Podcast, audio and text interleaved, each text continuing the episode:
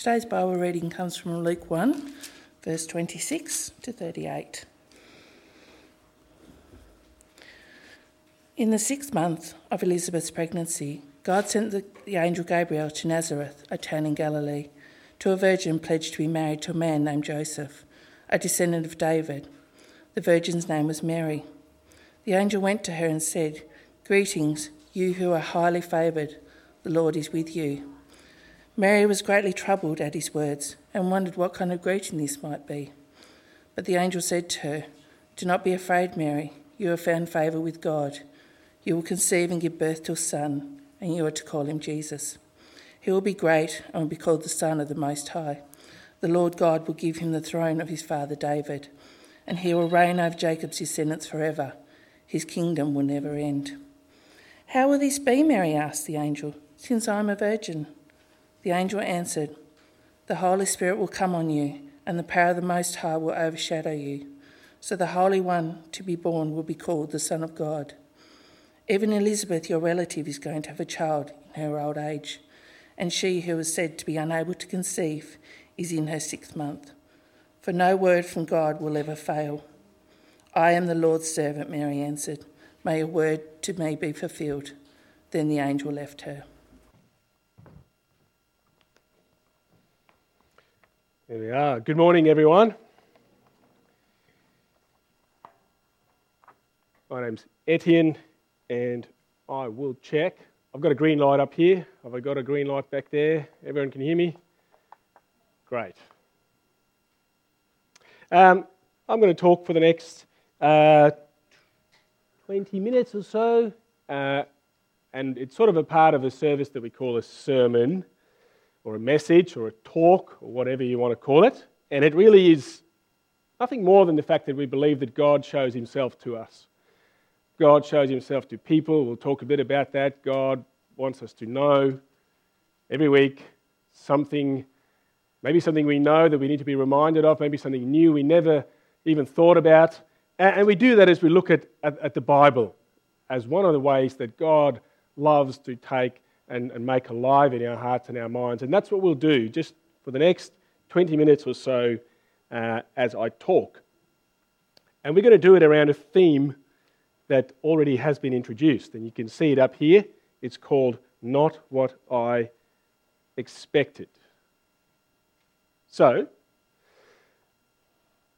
let me ask you two questions.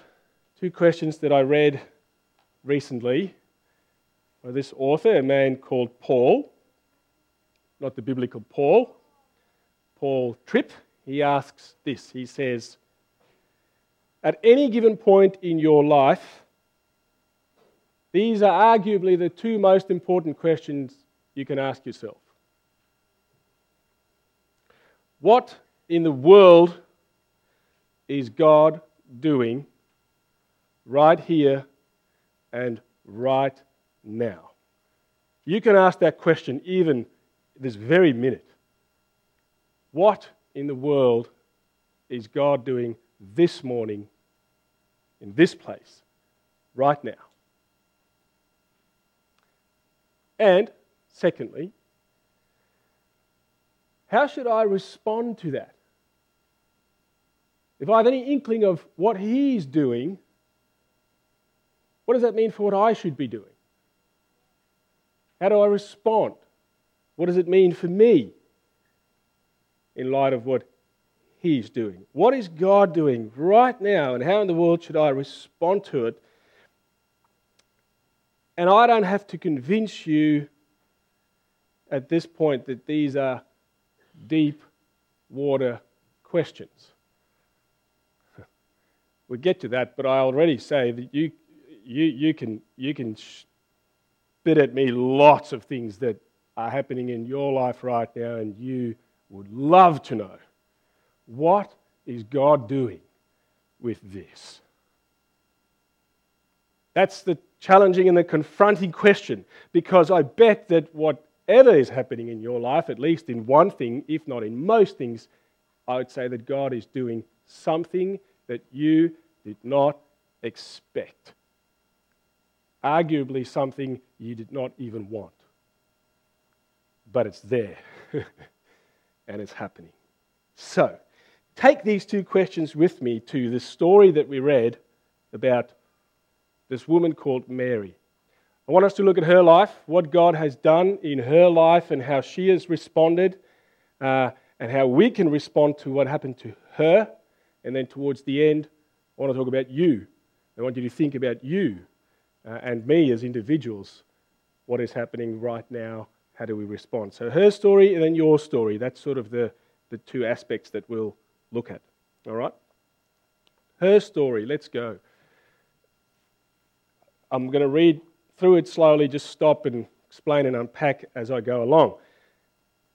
We read that in the sixth month of Elizabeth's pregnancy, God sent the angel Gabriel to Nazareth, to a town in Galilee. God sent. Whatever you know about God, whatever you have experienced about God, whatever you hope to experience about God, whatever you will experience about God, you will do or have done so because God has initiated. It's always like that with God. He comes to us, He comes to you. He has come to Mary, and this morning, He is coming to you. God sent the angel Gabriel to Nazareth in a town called Galilee to a virgin pledged to be married. Usually we think about this thing as an engagement. Although in Jewish culture, at least of the time, this was a bit more than engagement. It was a 12 month period in which you, I guess I could say, was betrothed to be married. However, this was legally binding. You were practically married, except you were not. If you wanted to get out of that marriage, it was a divorce process to get out of it or out of that pledged process. It was pretty serious.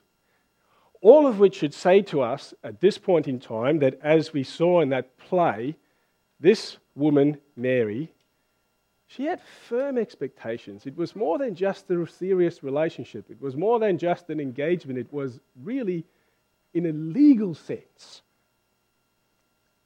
I know who it is I'm going to marry, I know what the wedding's going to be like, the dress, all the rest of it. The expectations on Mary's part, because she was pledged to be married, were firm, they were deep, they were very much, she had her heart set on her idea of how her life might have gone. Can I put it to you this morning that you are the same? You too have expectations about your life. And just like she, as this story reveals itself further to us, had all her expectations challenged, changed, so have you. I mean, this might be an age bound thing, but we can divide ourselves in three categories in this building. There are some of you who have had your expectations shattered well and truly by now in life. You know that life has not gone the way you had hoped it would. There's some of us who might be young, and oh, we've got our kids in, in, in, in church, and, and, and I'm the, the, the bearer of bad news. Your, your life is not going to go the way you expected. It's great to cherish, it's great to be excited about, but, but it's not. It, it, there's going to be a lot of it that's not going to go the way you expected. And then there are some of us in the third category who are here who sit this morning and go, man, I'm in the place where I'm absolutely discovering that for myself. My life is right now very much not what I expected at all. This is Mary, pledged to be married, set of expectations, and then, and then things change completely in this angel showing up. By the way, angel that showed up, um, I think I have mentioned this in the past. We have very romanticized ideas about this. um, I think maybe it's the language that we put around angels. You know, you call your Valentine angel or your, or your little girl or uh, guardian angels. Uh, the biblical picture is such that every time a person encountered an angel or an angel or a celestial being, they were terrified.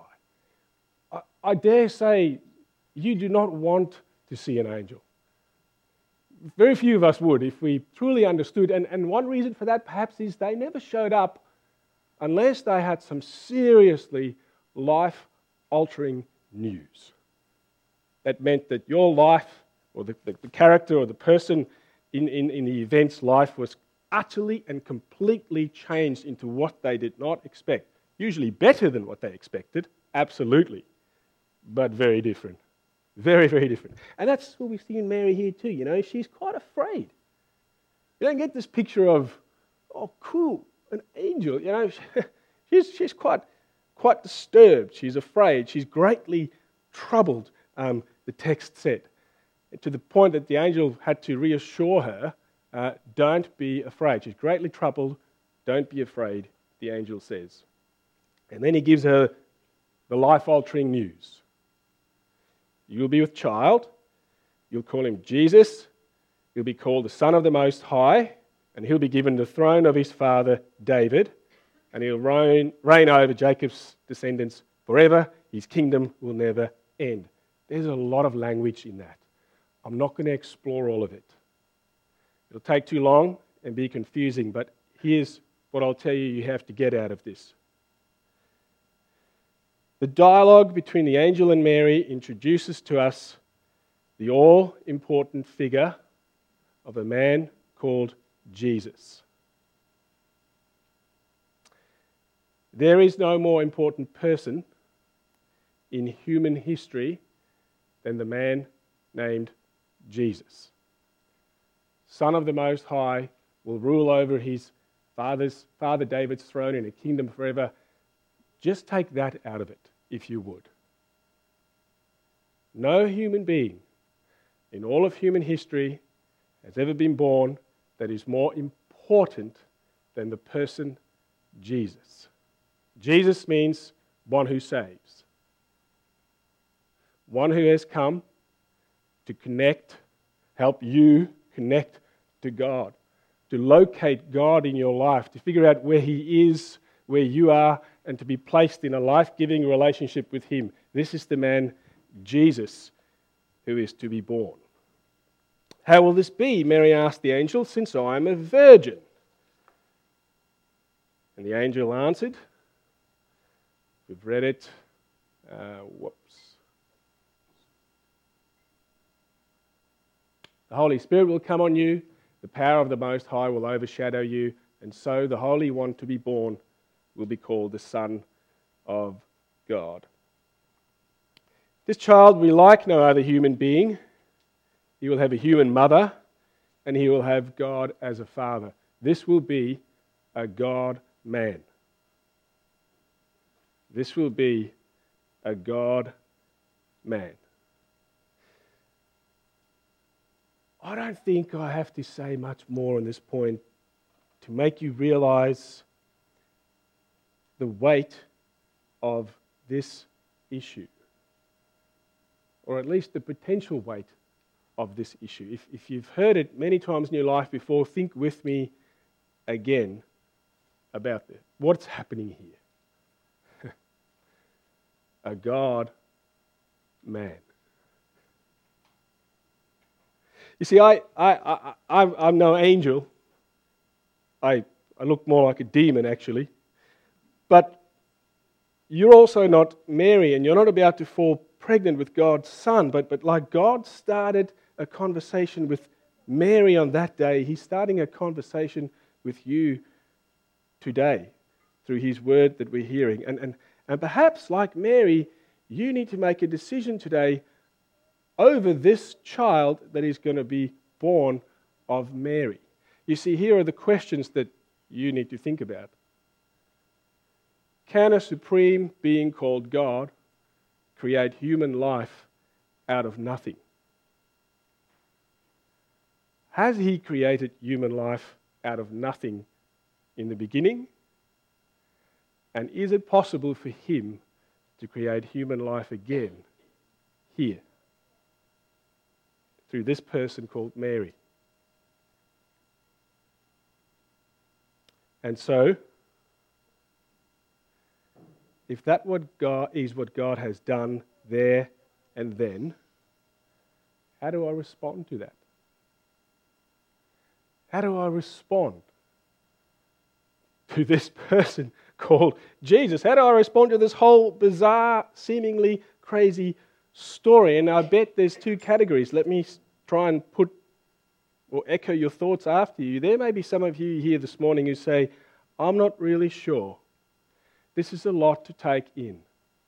I'm not really sure that God could create human life in the beginning, and I'm not really sure that God could make a person fall pregnant miraculously without any of the human biological processes. I'm not sure. And can I just invite you, friend, if that's you, please, uh, that's okay. this is a big deal. And a lot of what Christianity, well, everything that Christianity is all about, rides on this. Because if this person is a God man, then truly every word that this person ever spoke should be the weightiest words that were ever spoken in human history. We ought to listen, we ought to heed, we ought to think, we ought to consider who he is. You know, so many times throughout the life of Jesus, when he encountered people as he performed signs, wonders, as he spoke, as he preached, time again and again and again, the people who heard him and they saw what God was doing right there, right there, and their response was, Who is this man? That is still the greatest question for all of humanity today. I put it to you, it's still the greatest question for you today. Who is this man? Is he the God man, God come to us or not? Explore it, think through it, ponder on it, pray through it. If you're unsure about it, the question is at least worth investigating. For other folks here today, you would say, Look, I believe it.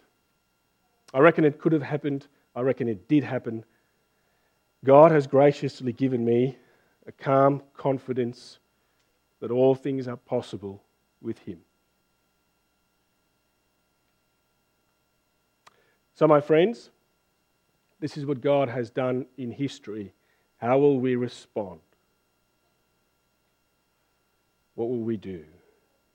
Okay, so now we turn to the here and now. I've sort of taken you through most of the story of Mary. We've seen what he has done there and then. We'll talk about here and now. I want you to look at Mary. I want you to think about Mary. I want to hold her up as an example for us today. And I want you to see yourself in her story. There's uniqueness about her story, but there's also a similarity to her story and yours. You see, in Mary's story, for some reason known only to him, God has chosen to give Mary what she did not expect in order to bring blessing to her and to the entire human race. Okay? Say that again. God has chosen, for reasons only known to Him, to give Mary what she did not expect in order to bless her and through her bless the entire human race. In your story, God has chosen to give you some things that you did not expect in order to bless you and bless those around you. I don't believe that has changed. There's not a single thing in your life that God has not placed there for a purpose and a good purpose firmly believe that. And I firmly also believe that you're going to think straight away I don't know, man. I don't know. What about my loneliness? What about my unfulfilled desires? What about my poverty? What about my job that I hate? What about the people who hurt me? What about my struggles with addictions? What about my broken marriage? What about my disabled child? What about, what about, what about, what about? God has chosen, for some reasons not known to us, that that will be placed in your life to bless you and bless others around you. Yeah? It's deep water. How do I respond? How do I respond to the stuff that God has put in my life that I did not expect as an individual? How do I respond as a leader of Pathway House to what COVID has meant for us as a world? You name it. What a question.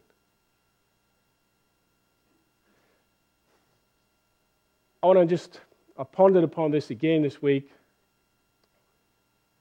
And can I read to you a story of a man who had severe struggles with, with, mental health? I'm, I'm working with mental illness here, but I could speak about any affliction that any of us faces. And, and he wrote a blog in the Huffington Post. And he reflected on six things that his mental illness brought about that blessed him. And here's what it is. His name's Jonathan Friesen. I'll, I'll put the headings up there and I'll just read you the blurbs that he puts in his little blog. I quote I could not have written these words 30 years ago when panic episodes, anxiety disorders, and Tourette syndrome clouded my view. But now I see that though the fog was exceptionally dark, good things were developing, good things inside of me. Here are six of them six things that my disease and illness brought about. Generosity. Think of the most generous friend you have. I'll tell you what you already know. They are not proud or self important what they have they can give because, unlike the self important person, they don't view their possessions and time as personal entitlements. Mental illness shattered my altar of self. Spirituality.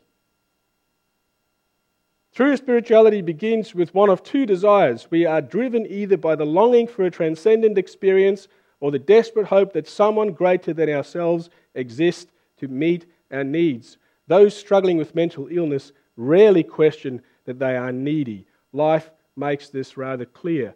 This allows us to reach out our hands without reservation.